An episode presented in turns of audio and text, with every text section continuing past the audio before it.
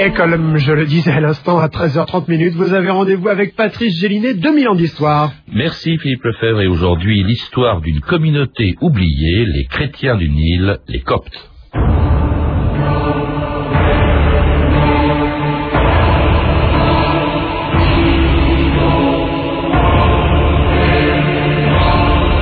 Les Égyptiens sont plus religieux que le reste des hommes. Hérodote.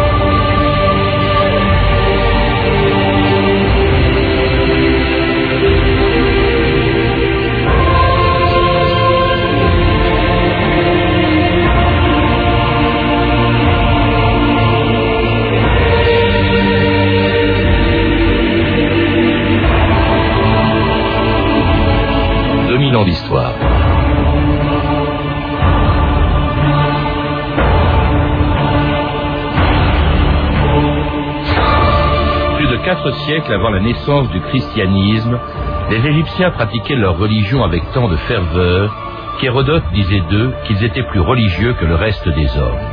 Et l'on comprend pourquoi au pays des pharaons, des pyramides et des tombeaux de la vallée des rois, le christianisme a trouvé un terrain favorable. C'est là, quelque part au bord du Nil, qu'est née une des plus anciennes communautés chrétiennes du monde, les Coptes, dont la religion a surmonté toutes les épreuves de leur histoire, le martyr sous les Romains, l'oppression des Byzantins, la rupture avec le reste du christianisme en 451, et deux siècles plus tard, l'arrivée des Arabes, dont la religion a submergé celle des Coptes sans la faire disparaître. Au Caire, à Assouan, à Alexandrie, à Assiout, et dans les premiers monastères du christianisme, ils sont encore des millions à la pratiquer dans une région du monde de plus en plus menacée par le fanatisme religieux. France Inter, Stéphane Paoli et Jacques Plana, le 4 janvier 2000. Planète Est-Ouest Nord-Sud, le Caire. Les affrontements qui ont eu lieu entre musulmans et coptes en fin de semaine dernière en Haute-Égypte ont fait 20 morts et 33 blessés selon un dernier bilan. En effet, Stéphane, les incidents de ces derniers jours sont les plus meurtriers depuis les affrontements interconfessionnels de juin 81 qui avaient fait 14 morts et 50 blessés dans un quartier populaire du Caire.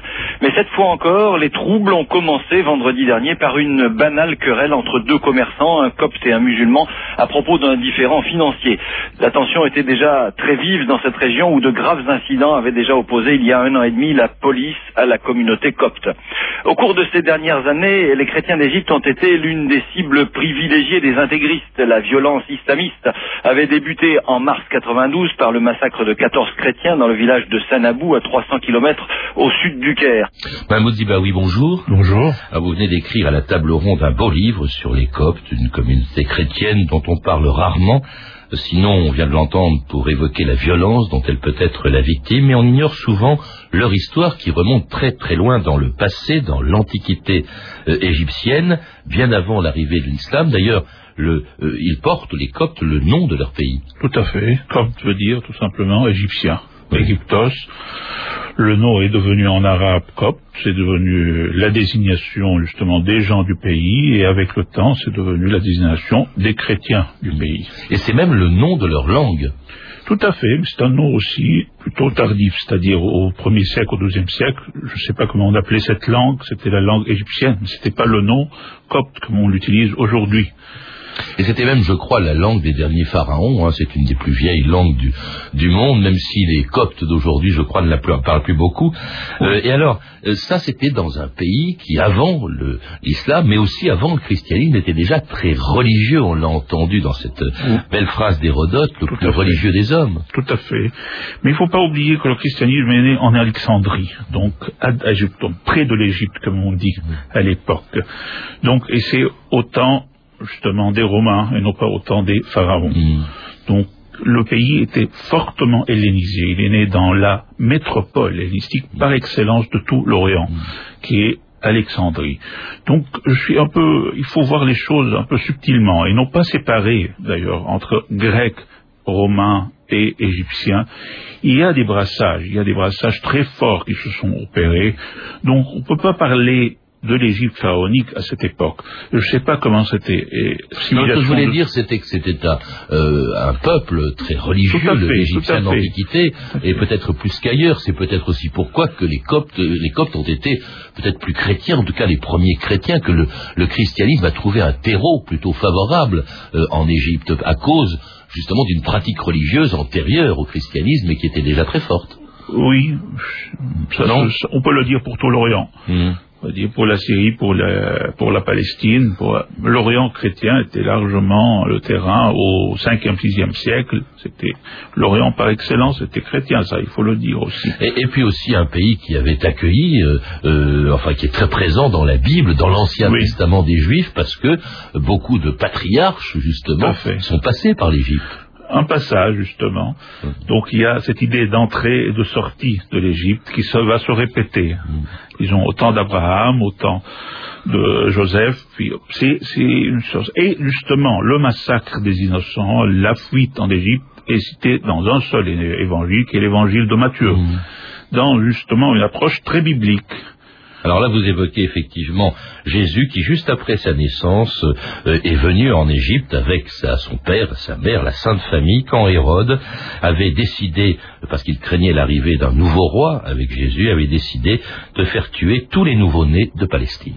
Il n'y a pas de place pour deux rois ici. Tuer les enfants mâles, sans exception jusqu'à l'âge d'un.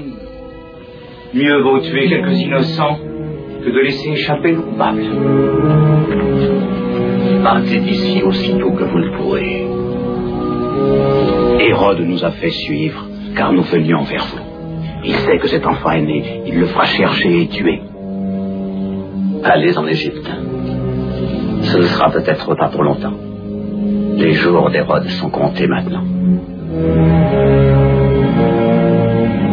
Alors même si quand la Sainte Famille arrive en Égypte, il n'est pas encore question de christianisme, puisqu'il s'agit d'un Jésus qui vient de naître, les Coptes euh, attachent beaucoup d'importance à ce passage de la euh, Sainte Famille dans leur pays.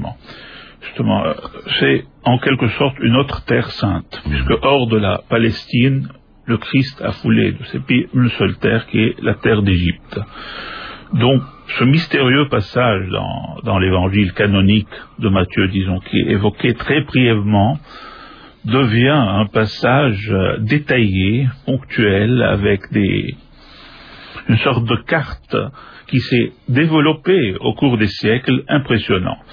Donc, mais c'est surtout, il faut voir les choses qui précèdent euh, la légende ou la réalité, mais souvent l'inverse, je dirais, la dimension qu'a pris le passage, l'entrée du Christ en Égypte, comme dit le titre textuel de la fête, justement.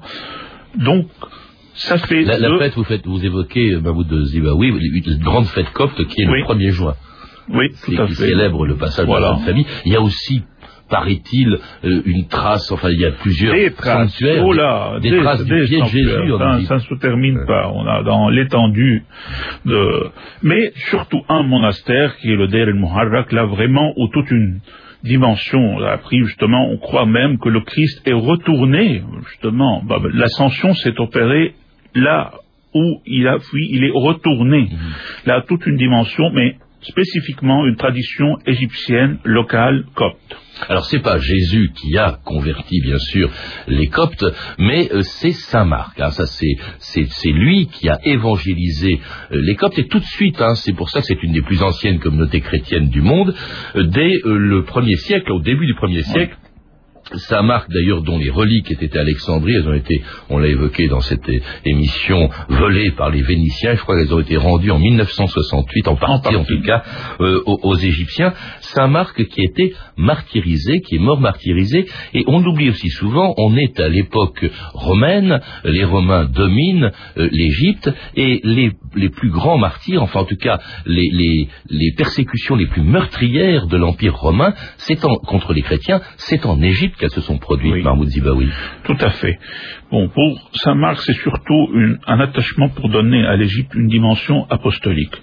Ceci dit, le- les textes sont assez secrets. Donc, où, où est la légende, où est la réalité C'est assez subtil, comme tout ce qui concerne cette époque, les deux premiers siècles du christianisme.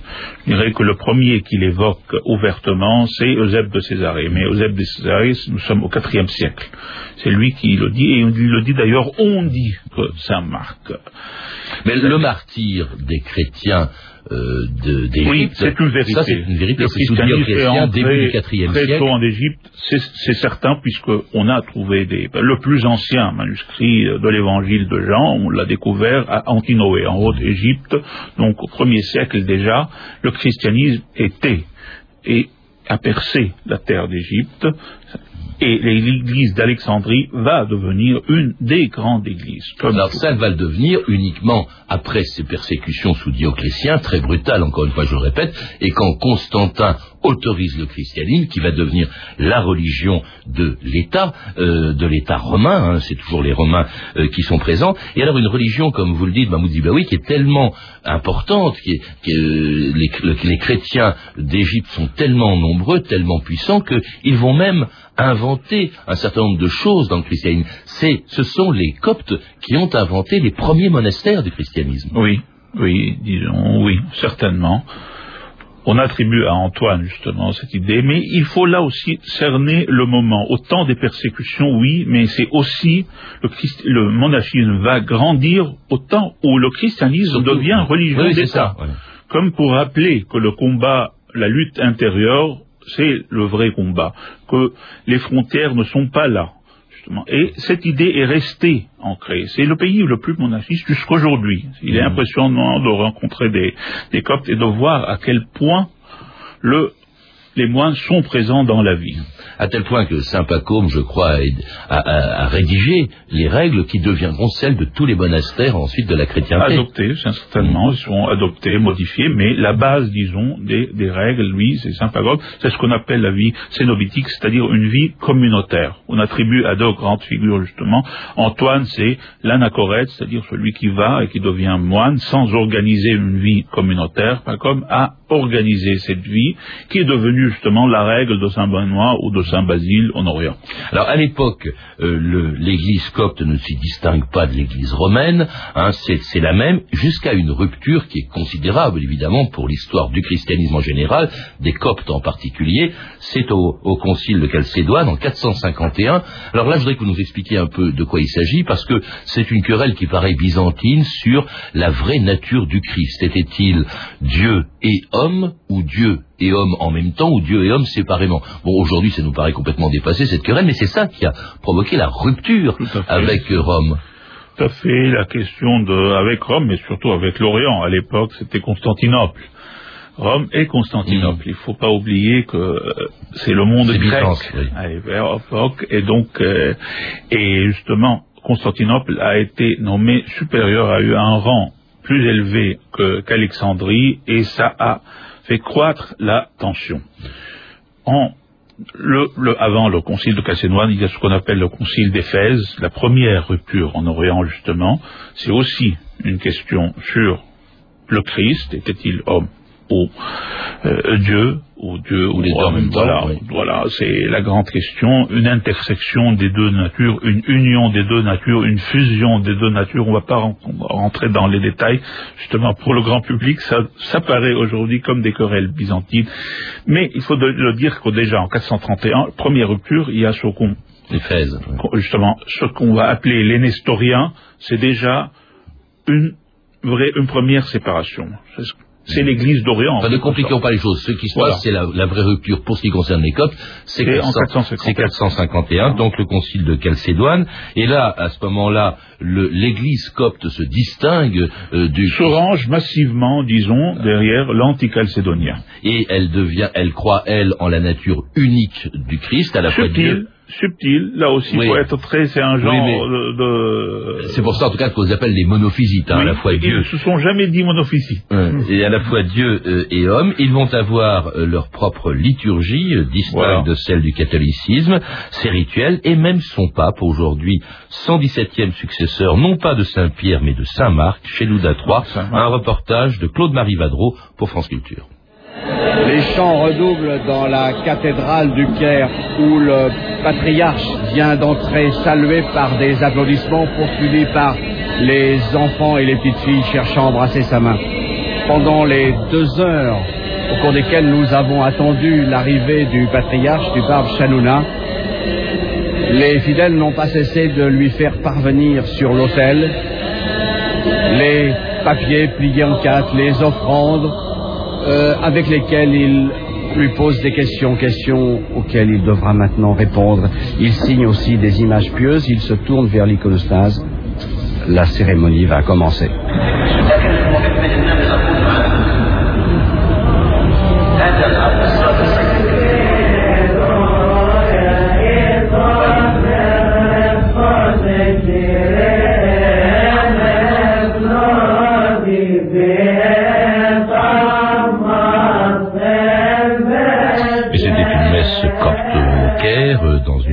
Une du monde, même si les coptes ne la parlent ou ne l'entendent chanter qu'à l'église. Euh, et alors, euh, lorsque se produit la rupture en 451, ça devient la langue, ça devient la religion, ça devient la liturgie d'une église hérétique, Mahmoud Zibawi. car il y a une chose qui est importante, c'est qu'avant d'être persécuté, ou après avoir été persécuté par les Romains, avant d'avoir été occupé par l'arrivée de l'islam, ils ont été d'abord persécutés par les Byzantins. Les Byzantins les considèrent, eux, comme des hérétiques, puisqu'ils ont rompu.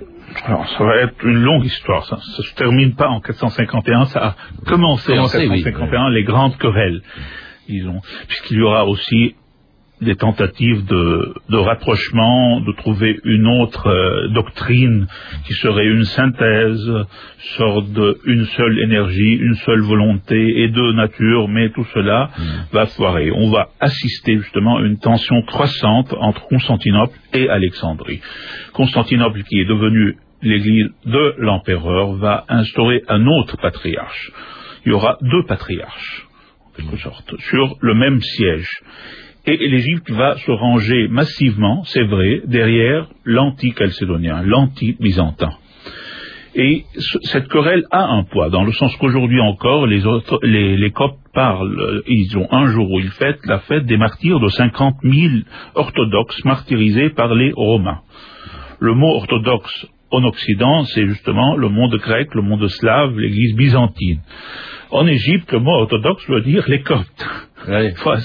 les mots ont deux sens, en quelque sorte. Et c'est vrai, c'est une querelle du passé, mais elle a marqué l'histoire.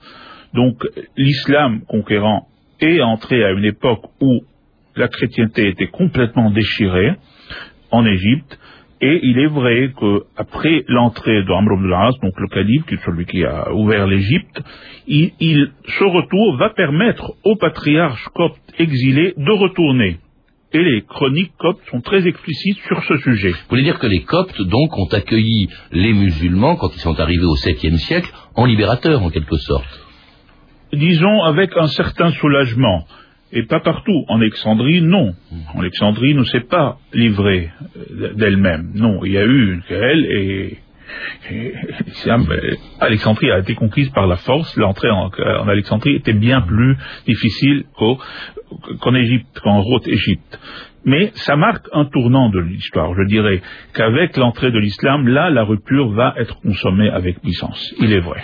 Alors la rupture va être consommée. L'islam est relativement tolérant. Il autorise la pratique évidemment de la religion chrétienne, hein, comme il autorise d'ailleurs la pratique des autres religions. À ceci près, Mahmoud Dibaoui, c'est que euh, les non-musulmans sont considérés comme des êtres inférieurs, ce qu'on appelle des protégés, des dignes.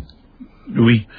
Il ne faut pas oublier que l'islam au début c'était une minorité qui va conquérir une majorité. Donc euh, là aussi c'est un monde qui va s'arabiser progressivement. Et il n'y a pas un islam, il y a des islams, il n'y a pas une époque, il y a des époques. Et le parcours historique est d'une complexité, d'un métissage incroyable si on entre dans les détails. On n'a pas le temps de le faire, voilà, allons plus simple. Voilà, il est certain que l'Égypte va s'arabiser progressivement. Euh, Parler de persecution, c'est du il y a des persécutions sporadiques, certainement, mais d'une persécution dans le sens romain du terme, non. Ça, tous les grands historiens de, l'Église. Oui, mais il y, avait quand, même ce statut de dîmier, c'est-à-dire de, de non-musulmans astreints à certains impôts que ne payaient pas les, les musulmans. Il y a des interdictions, je crois qu'ils n'avaient pas le droit, les coptes comme les juifs d'ailleurs, de monter à cheval, d'exhiber la croix, non Ça, ça c'est des époques, justement. C'est des décrets qui ont été prononcés à une certaine époque. Oui, mais là, euh, dans sa globalité, il y a des moments où... Des moments très... Où ils devaient porter une tenue particulière, par exemple. Oui, mais ça, c'est des décrets qui ont été prononcés à une certaine époque. Oui, mais Et parfois, ils étaient si sophistiqués qu'il était tout simplement impossible de les appliquer. Quand on va... Justement, il faut regarder l'histoire. Chaque fois que l'islam était dans une phase où il était puissant, euh, dominant, euh, il était souple. Et chaque fois qu'il était menacé, les, ce qu'on appelle les dhimmis, subissaient en quelque sorte cette, ces, complications historiques. ce statut d'infériorité voulait dire qu'il n'a pas été continuel, il n'a pas, duré indéfiniment, mais il a, quand même existé. Parfois il était plus croissant, parfois il était beaucoup plus souple. Il y a une chose qui est assez surprenante aussi, euh, Mahmoud Zibaoui, c'est que quand les croisés sont arrivés, eh bien les coptes, ces chrétiens qui voyaient arriver d'autres chrétiens, se sont plutôt rangés du côté des musulmans contre les croisés. Oui, même pas. Dans la cinquième croisade, ça a été le cas, par exemple. Tout à fait. Non, il ne faut pas oublier aussi, c'est un christianisme qui va devenir un christianisme oriental, une église autochtone, un monde. Il y a en quelque sorte trois chrétientés, je dirais. La chrétienté latine, la chrétienté grecque et la gréco-slave, et la chrétienté formée par ces coptes, ces syriaques, ces syriens, ce monde oriental, ce monde de l'islam. Et le monde euh, des croisés était un monde conquérant, il ne faut pas oublier. Il les regardait comme des vulgaires schismatiques. Mmh. Les, les, dans oui, les textes, yeux, euh, voilà. Aux yeux des des hérétiques, des schismatiques. Euh, non, même aux yeux des latins. Les mmh. textes sont très explicites. C'était des hérétiques ancrés dans leur hérésie ancestrale. Vous pouvez trouver des textes effrayants.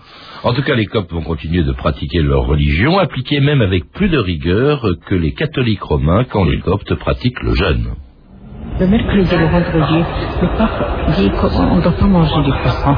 Le mercredi et le vendredi, parce que le mercredi, Jésus-Christ a été euh, enfin, haï par Judas, et puis pour le vendredi, il a été crucifié, vous voyez. Alors chez nous, le copte, on ne doit pas manger le poisson le vendredi et le mercredi. Nous devons jeûner jusqu'à 3 heures. Sans, sans, manger. Après ça, nous mangeons alors des mets qu'il n'y a pas de beurre, il n'y a pas de lait, il n'y a pas d'œuf, tout ce qui est vivant. Combien y a-t-il de jours de jeûne durant l'année? Plus que 200. Ici, en Égypte, nous sommes depuis longtemps, on ne change pas. Nous ne changeons pas. Nous ne changeons rien, rien, rien de l'Église. Quoi que le modernisme, quoi que n'importe quoi, on ne change pas.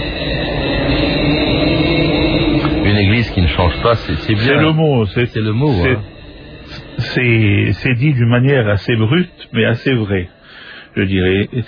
Ça fait à la fois la force de cette Église et sa faiblesse en quelque sorte. Mmh. Ce monde traditionnel, fortement ancré dans une tradition, immuable, c'est ce qui fait la force de cette tradition et en même temps on se dit, il faut bien changer aussi. Et puis une tradition très rigoureuse. Vous me disiez en écoutant cette archive, bah oui, que le jeûne, c'était plus de 250 jours Plus de 280 jours, oui. C'est fou. C'est une tradition monastique qui devient une tradition laïque. Qu'est-ce qui distingue C'est la complexité du monde corps. Qu'est-ce qui distingue, justement, puisque ce sont des chrétiens, la pratique de leur religion de celle des autres chrétiens, notamment des, chrétiens euh, d'Europe? Quand on voit les photos de votre livre, qui sont très belles, on a l'impression que ça ressemble beaucoup au rite orthodoxe russe. Oui, oui, dans, dans c'est-à-dire dans le sens c'est un rite traditionnel. Disons que les Coptes, c'est un monde, comme je l'ai dit, comme vous l'avez dit, en 451, c'est une séparation, oui, mais ils ne sont pas les seuls.